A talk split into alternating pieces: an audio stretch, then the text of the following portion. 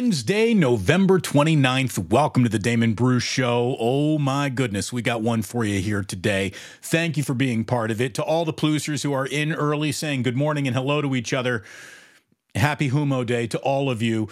Here we are in the middle of the week. It's Eagles week. You're not going to find a bigger week in anybody NFL's uh, calendar. It's it's about as big as it gets. And I tell you, what I love about football is we're basically going to Philadelphia this weekend to watch the NFL's version of an in season tournament. I mean, that's really what we got, right? And that's what makes the NFL so important, so valuable. It's why we love it. It's why we're drawn to it like moths to the flame. I mean, it's it's it's consequences. Every single sport in the world is trying to reinvent a way to get its overbloated regular season to get some consequences involved. That's what the illusion of the NBA's in season tournament is trying to create, trying to manufacture. Some early season, nobody gives a rip about them games have some consequence that we totally made up, just pretend consequences in the NFL's case or in the NBA's case, but that's what they're trying to do. They're trying to manufacture some consequences for otherwise disposable, because there's too many of them, regular season games. The beauty of football, even going from a 16 to a 17 game schedule, is that there aren't too many games. And that's what attaches consequence to them. And I've seen some people either with comments that they've made for videos that I put up or comments that they've left in the chat that, hey, you know, this game's like any other game for the 49ers this year and they don't want to get too up. No, no, no, no. It's not. It's it's really not. You have to, I think, adhere to the old, you know, one at a time eh, kind of cliche in, until you get to something like this and then you're allowed to circle it and say this one means more than the others. This one does mean more than the others. There is seeding, there is playoff opponents, there are home playoff games. There is so much attached to this game in Philadelphia. This is this is what we want. There's a reason why football is king, and it's because of the vast importance of every single regular season game. And it's why we're here. And it's why you're here. And it's why we're marching towards 10,000 subscribers. By the way, we're officially 53 subscribers away from 10,000. Thanks so much to all of you. Thanks to those listening on the podcast. Hopefully, you're subscribing to the YouTube channel as well, not just listening to the podcast. Spread the love around and hit that like button, maybe even the notify if you really want to take care of me this holiday season. So, look, Brock Purdy you know, it's it's hard to say, young man, it's all on you. But this game, when you kind of look at it and you're sort of looking for the path to victory, the path to victory is right off of Brock Purdy's right arm. That's where it is. That's where I think it can be found more than in any other place. It's it's him more than any other player on this Niners roster that has to have a good day, game on Sunday. The Eagles currently rank 29th in passing yards allowed and 31st in passing touchdowns allowed. Those are not good numbers. Those are not good numbers, and they're numbers that the 49ers and Kyle Shanahan needs to take advantage of for them to go into Philadelphia and find a win on Sunday. You know, Darius Slay is a total stud. I don't care how old he is. He's a stud. Everyone else in that secondary can be had. You'll find if you poke around the internet into some Eagle chat rooms uh, to to find what Eagles fans are talking about is they're loving their 10 and 1 season, the one theme that you'll find in many a complaining Eagles fan is our linebackers don't drop well into pass coverage, and but for Darius Slay, we can kind of get picked apart in this defense. Now, there's also a little bit of a, but there's a reason for those numbers being so inflated, and that's because the Eagles do as good of a job shutting down the run as as you know you're allowed to do in football. Basically, they're very very stout, but you can find success in the Eagles secondary, and Purdy is going to need to find that success. Slower linebackers and pass coverage. Again, Eagles fans are complaining about this. And when I hear linebackers having trouble keeping up with guys, the first guy I think of is George Kittle. And one of the biggest matchups to watch is Colton McKivitz against Haason Reddick. And hopefully, Colton McKivitz can just not go necessarily one on one all day with Haason Reddick, but can do enough to slow him down. And Kyle Juszczyk can be used in the backfield as an extra blocker, picking up blitzes, chipping, helping where help is needed. And you can get George Kittle off the line of scrimmage and into a pattern because George Kittle on slower safeties and slower linebackers sounds like free supper to me. That sounds like free supper. So George Kittle, hey diddle diddle, right in the middle is where an awful lot of success. I think the 49ers, they can find some right there. And I also, when I hear slow linebackers, I think there's Christian McCaffrey out of the backfield. There's Christian McCaffrey running underneath slant routes all day long, separating from slower linebackers and then getting a little YAC yard magic going. So, you know, there's there's a lot of different ways to skin a cat. But the numbers say the easiest way to skin Philadelphia, and by the way, Philadelphia is so easy to skin, only one team's been able to do it. So it's not easy to skin this cat. But the easiest way to pluck the feathers of the Eagles, if I can get my animal metaphors correct for the matchup, is by taking advantage of slower linebackers in space and a secondary, but for Darius Slay, that can be had. So that's where the Niners need to live. Again, that early matchup to keep an eye on. There's some early things that I think in the first quarter are going to tell you what kind of an afternoon the 49ers are in for to keep an eye on here. Colton McKivitz against Haason Reddick. Have your eye on that right off the rip. That is a huge, huge matchup. The game could turn in that one individual on the offensive line matchup alone. It could. Um, Kyle Juszczyk has got to be good. I think that there are going to be fewer guys out in the pattern because Juszczyk is going to be needed to be used as a blocking back. So I expect him to get a lot of snaps. And we'll see if Kyle has used his three days to find the matchups and the advantages that he so often does take advantage of. But it's just, oh, this is going to be a huge game. I'm so ready for it. I know you're ready for it too. Ready to thank my sponsors here. Always want to get that in early. And then you want to get your lunch order in early. Today, get yourself a sandwich from Ike's. Absolutely delicious. You'll find out so for yourself. And if you use that Ike's Reward app, you can start earning your way towards free sandwiches. Uh, let me just throw out a name. Try the Adam Richman if you haven't. It's it's got it's got chicken fingers, uh, it's got pesto, it's got some ham, some cheese, it's just freaking delicious. A lot of avocado on that bad boy, some Godfather sauce. The Adam Richman, one of my favorites. It's streaking up the charts in my sandwich power rankings at Ike's. Uh, so try an Adam Richman. They're freaking delicious. I also want you to uh, try, if you're thinking about making a, a wager or two this weekend, mybookie.ag and use promo code Damon. When you do, you will get up to a 50% deposit match up to $1,000. So you put in a 1000 to play with, you'll have 1500 to play with over at mybookie.ag if you use promo code Damon. And I just want to keep on telling you about how good my knee feels thanks to Dr. Hughes Orthopedics. I mean, he gave me the Kobe treatment. He did some cellular replacement. And boy, I mean, my knee just feels younger than any other body part that I got. On the crawl right now is all you need to know about Dr. Paul Hughes. To avoid an orthopedic surgery, I'd like you to go to orthopedicsurgeries.com. I know that sounds a little backwards, but that's his website, orthopedicsurgeries.com for non surgical solutions to pain that you have in your joints. This man can help. He has helped me. He can help you. Go find out for yourself. Contact Dr. Paul Hughes, 650 242 5633. You can email him at info at orthopedicsurgeries.com. I'm reading the crawl for those of you who are listening to the podcast, which I know Dr. Hughes does. So cheers, Dr. Hughes. Cheers to all of you. I hope you're having a great morning. Mm.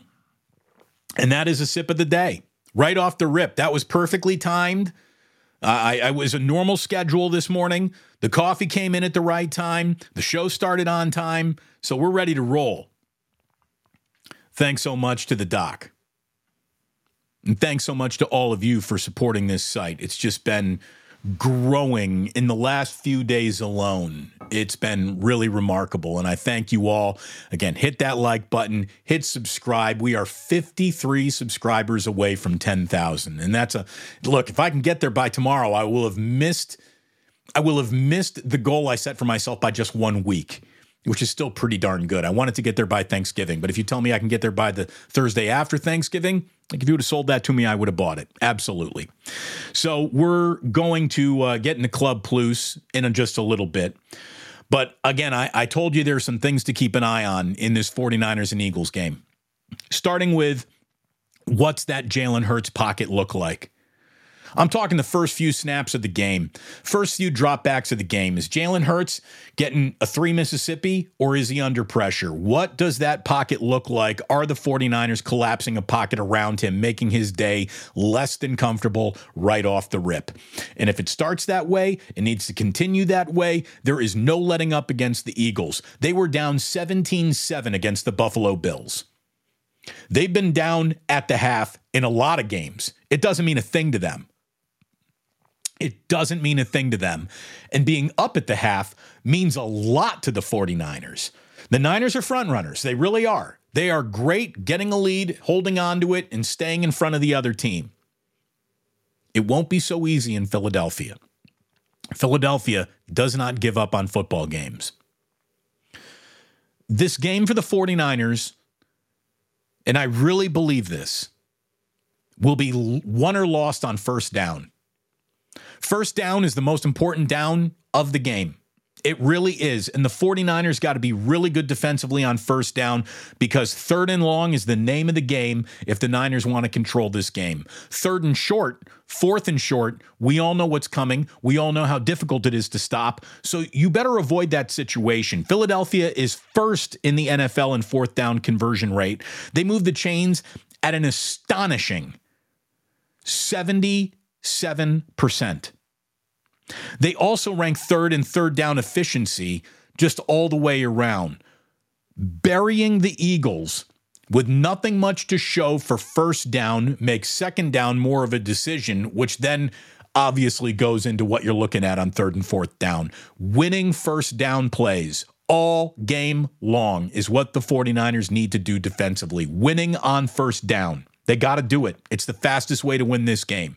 That and Brock Purdy having a good day against that secondary. Winning first down. Both these teams are top 10 in total yards, yards per play, and rushing yards. They're efficient. They move the they they they control the line of scrimmage. They move the football on the ground. They know what they're doing. The Niners got to get it done on first down. The Niners laying points this weekend makes them the only team in the NFL to be favored in every game that they've played so far this year. But despite being those favorites, they're just six and five against the spread. Like, my gut, my gut, like taking any bias or what I'm hoping for or what would be best for the channel or anything out of it, is you're telling me I get a 10 and 1 Eagles team at home getting points? I would take the points if I were gambling on this game. I would take the Eagles and the points. And, you know, you want to call that an emotional hedge? If the Niners win, you're going to be happy. If the Eagles win, you will have made money. How can you bet against a team that's getting points at home when they haven't lost at home and they're 10 and 1 on the year? That just that that sounds like money just waiting there. And maybe that's what Vegas is thinking of. And maybe the Niners are really going to come out and overwhelm the football world with a performance that makes everybody go, oh, you know what? Wow. But I got to see that before I just assume it or believe it. You know, I'm not a doubting Thomas. I just believe that the Eagles are really good. And the Niners are very, very good. But giving points in this situation, it just it it's hard to wrap my mind around. It really is. There's also this. And I think that this is true. And I don't know, you know, can, can you quantify it? Maybe. Maybe it's more of a feeling. But boy, the 49ers are really, really hard to beat when they've got Deebo Samuel, Trent Williams, Christian McCaffrey, and Brock Purdy, George Kittle all in the same game. Like Aiyuk's never hurt. Feels like he's, well, I don't want to say never hurt because he has been hurt in his past, but he hasn't been hurt much this year, right? He's missed one game. And Aiyuk is kind of a guy I'm setting my watch to. So he's like always there. But you get Trent Williams, Deebo, Brock, and Christian McCaffrey all together healthy in the same huddle. Man, that's a hard team to beat. And that's what the 49ers are rolling in with this week. Kyle's got his prep time advantage. That sounds like it's hard to beat. And there should be early signs that the 49ers are on track. They come out and score on their opening possession like they've done in so many other games. I don't think I need to share with you that that would be a really good sign. The things that worries me, the, the, the one thing that I think worries me the most is that the Eagles can come out and the Niners can be filling all the data points that I've just talked about, where that pocket is collapsing, they're controlling first down, they're moving the ball in the air, they scored on their first possession. All of those things can go in the Niners' way early in this game, and the Eagles are still in this game. The Eagles can play poorly. They can play bad football. They can sustain a level of underwhelming football in a half and come on back and beat you in the second half. They just are Frankenstein. They just keep coming. They're the mummy. They might not be moving fast, but they just keep coming. They just keep coming. You got to respect it. You really do. I'm ready for this game. I know you are too.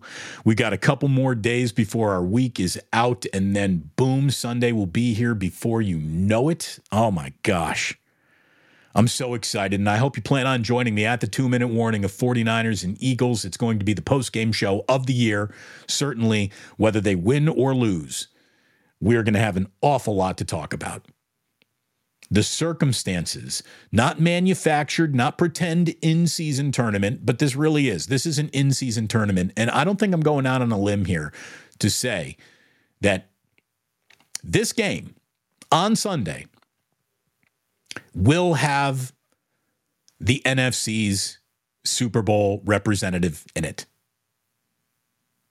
I think it's going to be the 49ers of the Eagles going to the Super Bowl in the NFC this year. I still don't believe in the Cowboys to get it done when it matters the most. And I can't ever think the Lions are going to win a big game because they just don't. So there you go.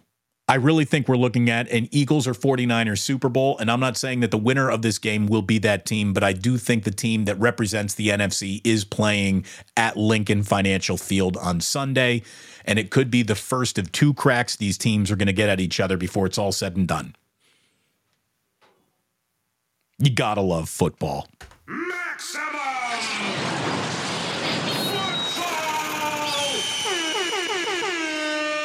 Gotta love it. Gotta love it. Oh my goodness. Uh, look, I don't, I don't know if this is going to be uh, as emotional as Sylvester Stallone, like on the opening night of Lincoln Financial, ringing their stupid Liberty Bell or however they start their games or whatever. But DeSean Jackson has called it a career, and he's actually going to be retiring an Eagle. He's going to serve as an honorary captain on Sunday ahead of the 49ers game. Now, I can tell you that honorary captains don't really affect outcomes of games, but I've always liked DeSean Jackson. And I'll call it attendance bias because very early on in my, hey, I'm now in the Bay Area, I couldn't afford to do very much. Was kind of broke as a joke early on in my San Francisco life. What I could afford was to buy a cheap ticket to a Cal football game and a BART ride over to Berkeley. So I went to an awful lot of Cal football games in the DeSean Jackson era. And he was electric. Like I just remember being on KNBR as the 49ers were in the 2009 draft, and I am lobbying for DeSean Jackson. And everyone's telling me, dude, forget about it. They're not going to take him in the first round. I'm like, well, they got an early second round pick. Maybe in the second round. I love DeSean Jackson in the second round. If not in the first round, certainly if he is there with that second pick, you got to take him. Well, at 29 that year, the 49ers took Kentwan Balmer. And then in the second round, with DeSean Jackson just sitting right there, they took Chilo Rachal. Chilo Rachal Now, I guess the one bit of defense the Niners could make was that DeSean Jackson was the sixth wide receiver taken in the 2009 draft. But the Niners blew that. Guy played 15 NFL seasons, eight of them in Philadelphia, where he earned three of his Pro Bowl trips, and he was a Pro Bowler three times. So he was fantastic as a return man, as just an electric deep threat receiver. DeSean Jackson was special on a football field. He really was, especially in college, too. Here's a little bar bet. Has DeSean Jackson ever won a Super Bowl? Yes or no? Real quick. You don't get time to look it up. Yes or no? Have you said no? Well, you're wrong.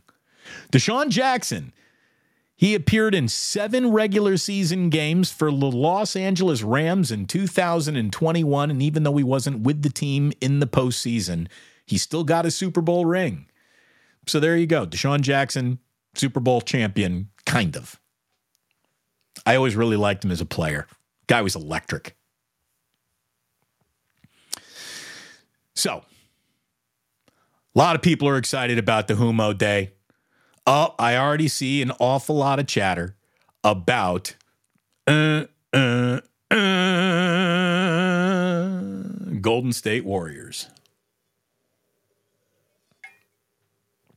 We'll get into the Warriors here. Because, good God. It's one of the worst losses of the Steve Kerr era. That's what happened Tuesday night in Sacramento. First of all, you got Chris Paul and Gary Payton both getting hurt in the game. That's that's not good. And the team reverted to a Jordan Poole is still here level of turnovers and just slop. 18 turnovers. They committed 31 fouls. There were lots of whistles in the game. The Warriors shot 30 free throws. They never shoot 30 free throws in a game. And you would assume the Warriors are getting 30 free throws. They're going to, what would they have to cover? They had to win by, what, 12 last night and they would have won the group? Well, they were on their way to doing that. And then they blew it. And big part of the reason why they blew it is because Draymond Green blew it once again. Blew a gasket. And instead of his fiery presence, creating heat for the other team, what he did is he burnt his own house down. Frickin' Draymond. Moses Moody only played 13 minutes. He scored 11 points in the fourth quarter. He was perfect from the floor. He gets yanked out of the game as he's dominating it, which is just, you know, an absurd and borderline indefensible decision for Steve Kerr to, to try to, to say he, he got that right. There was another terrible challenge from Kerr late in that game that left him without a timeout when he needed one at the end of the game to advance the ball past half court. They blew a 24 point lead and they blew a chance to win their group and play in the in season tournament. And they were in control of that game. The Warriors were in control of that game until Draymond lost control.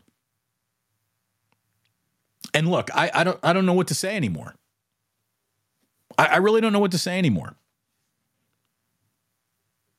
Steph had a bad turnover late that didn't help. Uh, Draymond loses his cool. Clay played well in the first half, but really didn't do a thing in the second half. Kerr coached the game wrong. Kerr screwed that up as much as anyone.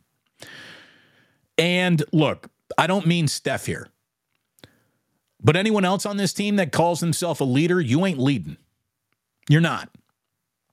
You're not like Draymond is now almost a working in-game detriment to the Golden State Warriors. Mr. Triple Singles at it again. 8 points, 6 rebounds, 3 assists, at least one technical foul. You know, I mean it's it's it's where Draymond refuses to improve. I mean that's the thing and he's refusing. It's a bold-faced refusal to get better or grow up and it's intolerable. And the truth is, if we're being completely honest here, is that Draymond is no longer a leader on the Golden State Warriors. He's a rank and file player. And I'm wondering if he couldn't be replaced in the aggregate with a combination of Jonathan Kuminga and Trayce Jackson-Davis, and you get a better player between those two than you get out of this one guy right now. Draymond is no longer leader. He's a blowhard. He's an absolute blowhard, and Clay is just in this weird shell of himself space where he is getting selfish and making bad shot choices.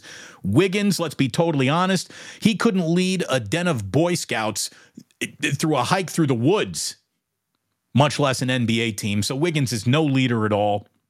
To put it on Looney to do anything other than, you know, rebound and play by example is a ridiculous ask of him and Steph just, you know, he's not a screamer. He's not a vocal guy. Obviously, Steve Kerr's not going to do a thing to reel Draymond in, not that Draymond will actually listen to, anyways. And Draymond just, he, he, he won't learn. He won't learn. He just, he refuses to learn. Kendra Andrews reported last night that Kings guard Malik Monk basically said that when Green got his technical foul in the fourth quarter, the Kings knew that that was their moment to strike. Because there is no greater indication of the Warriors are about to shit their pants than watching Draymond Green actually shit his pants. A high school coach. Any high school coach in America. Any JV high school coach in America could come up with the game plan to beat the Golden State Warriors. It's real simple. You double Steph Curry the minute he crosses half court, you trap him whenever possible, and you let the rest of these guys wearing Warriors uniforms just blow it. That's it. That's how you beat the Warriors. That's how everyone has come out and beat the Warriors this year. Hold back Steph a little bit, let him get his in some instances, but the more anyone other than Steph shoots, the closer the other team gets to victory.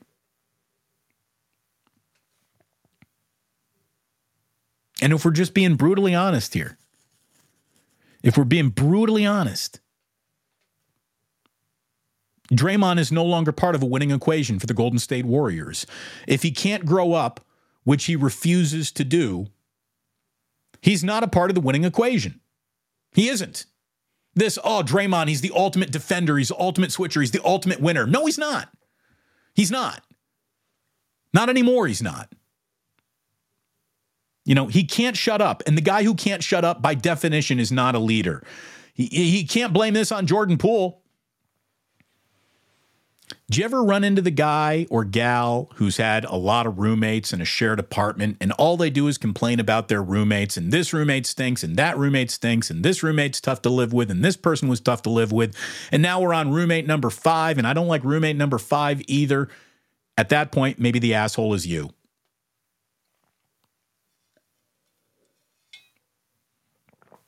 Draymond Green is not helping. We're 18 games into his four year extension. He's already been suspended for five of them.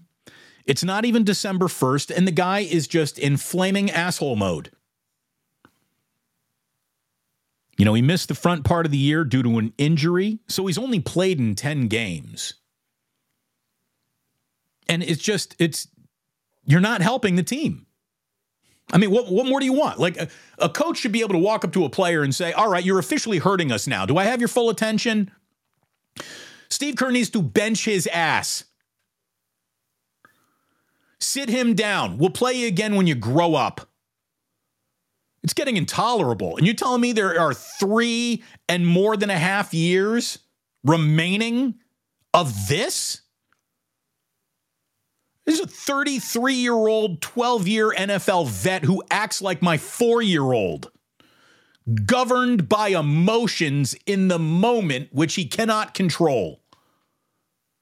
It's absurd. It's absurd.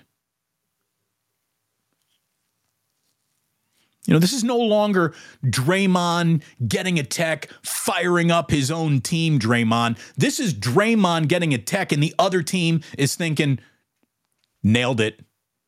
Bingo. Pulled on that thread on the sweater enough for it to start unraveling. It's so easy to get under Draymond's skin. I, told you weeks ago, he handed the entire league a blueprint how to get this asshole out of the game. And he keeps on showing everybody how easy it is to do.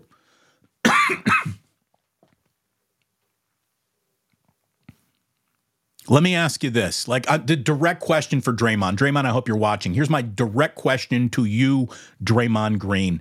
When has not being able to, to, to stop jawing at an official worked?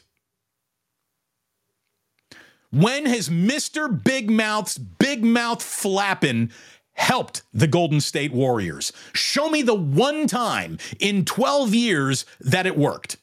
Show me the one time that Draymond came away from not being able to shut up with an official to where it was like, oh, and now everything went the Warriors' way. That was great. It was great that Draymond never stopped talking during that entire free throw sequence, doesn't stop yelling at an official. When does it work? It never does. You get no benefit of the doubt. Everybody in the NBA, except for your own teammates, and maybe even some of them, hate you, Draymond. Everyone. The opponents hate you. The commissioner hates you. Everyone hates you. You're an asshole. I mean, I don't know what to say. You're you're you're not who you think you are anymore. He hit a couple of threes last night. Doesn't matter. He can't stop pissing down his own leg like a four year old having a temper tantrum.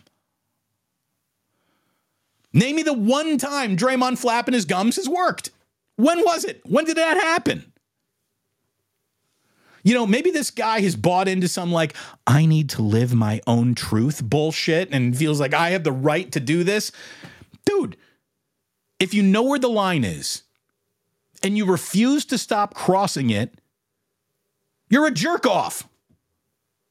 I just don't know what to tell you. You're a jerk off if you can't stop crossing the obvious line that you can't stop crossing every single night almost.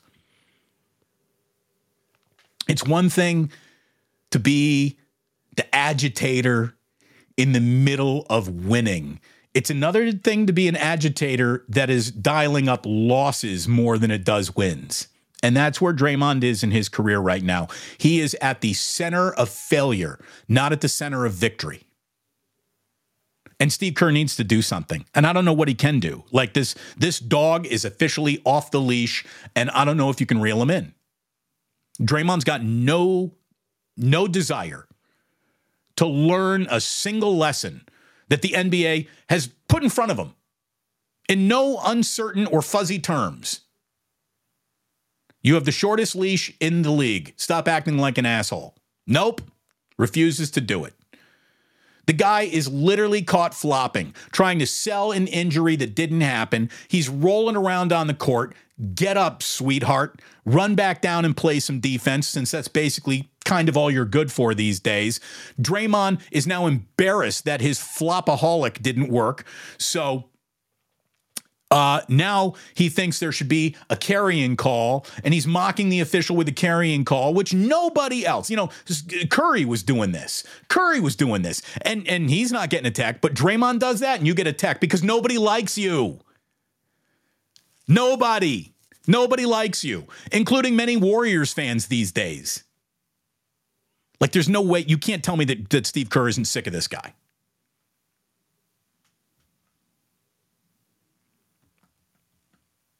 Again, it's one thing to be the asshole in the center of victory. It's another thing entirely to be the asshole in the center of losing.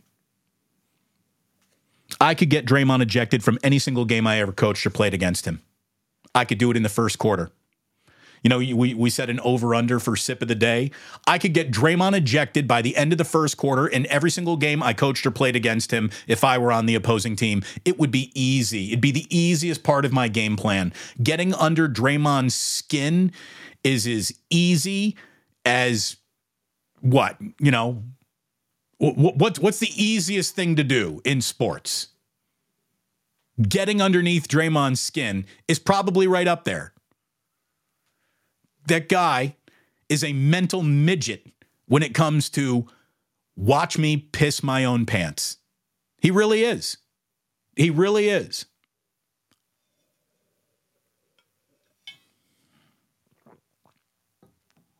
And what it's honestly, I mean, here's the thing, Draymond, and I hope this hurts. I hope you hear this and this stings. You are, when it comes to mental toughness, a fraud. Draymond Green, when it comes to mental toughness, is a fraud Because if all you are is a shit talker to everybody else, but you can't control your own emotions, you're a mental toughness fraud. You know, well, I'm just a fiery competitor. No, no, no, no, not really. No, I know what fiery competition looks like, and I know what a guy who just can't stop talking, even though it's about to hurt his own team, looks like. And that's what you look like, Draymond.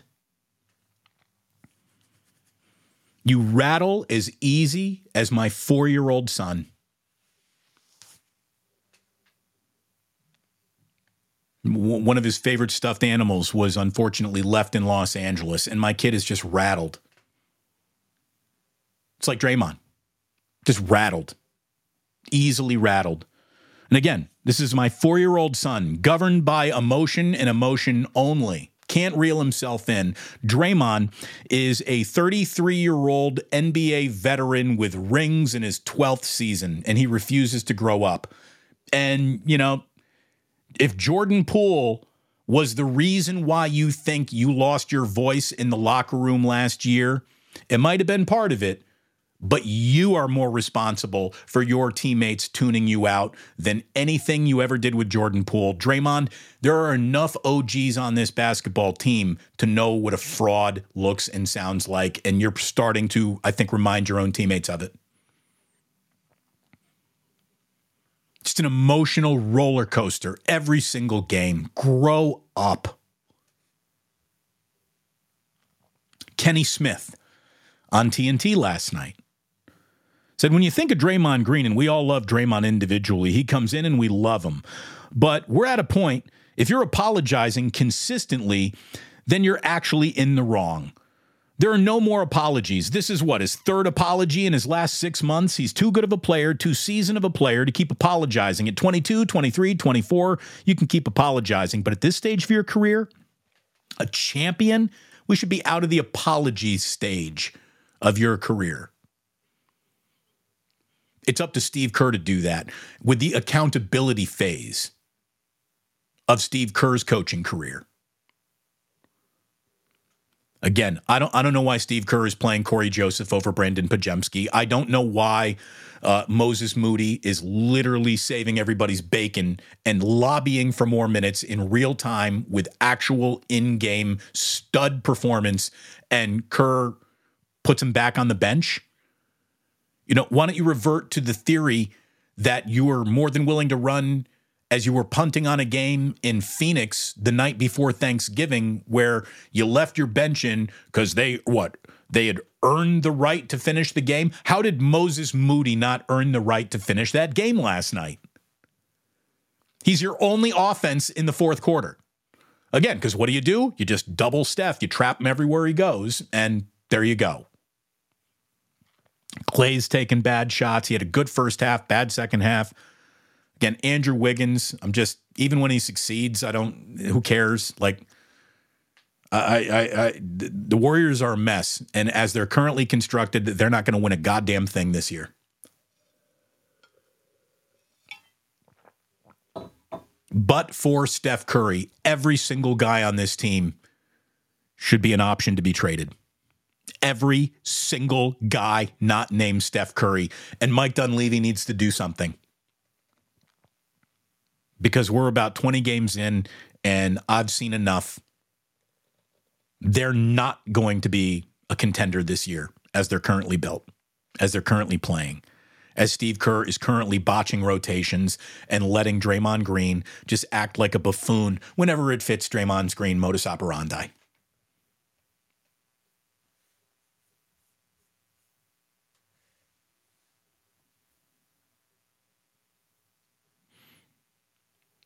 So, the only saving grace to this Warriors season is that it's not even December yet. Like I almost went live last night on YouTube, but I I, I just can't, I can't pretend that there's we need to do like an emergency post game because it's still so early in the season. But the Warriors blew an opportunity to play in the first ever in season tournament. If that means something to them, they blew it. If it doesn't mean something to them, who cares? But what I'm what, what I'm seeing out of this team is a whole bunch of veterans that make rookie mistakes and a 33 year old overpay who can't control his emotions. Oh, and play Trayce Jackson-Davis. How about that? I don't like what I'm seeing out of the Warriors. Who does? Who could? It ain't great. It's really not great right now. Hopefully, we get a really great football game on Sunday. Thank you for making the growth of this channel really great. Again, we are 53 subscribers short of 10,000. So if you are new in here today, hit that subscribe button, please, and uh, go ahead and download that podcast. You're going to get that podcast. You need that podcast. And please do remember that sports don't build character, they reveal it. And like that, whew, he's gone.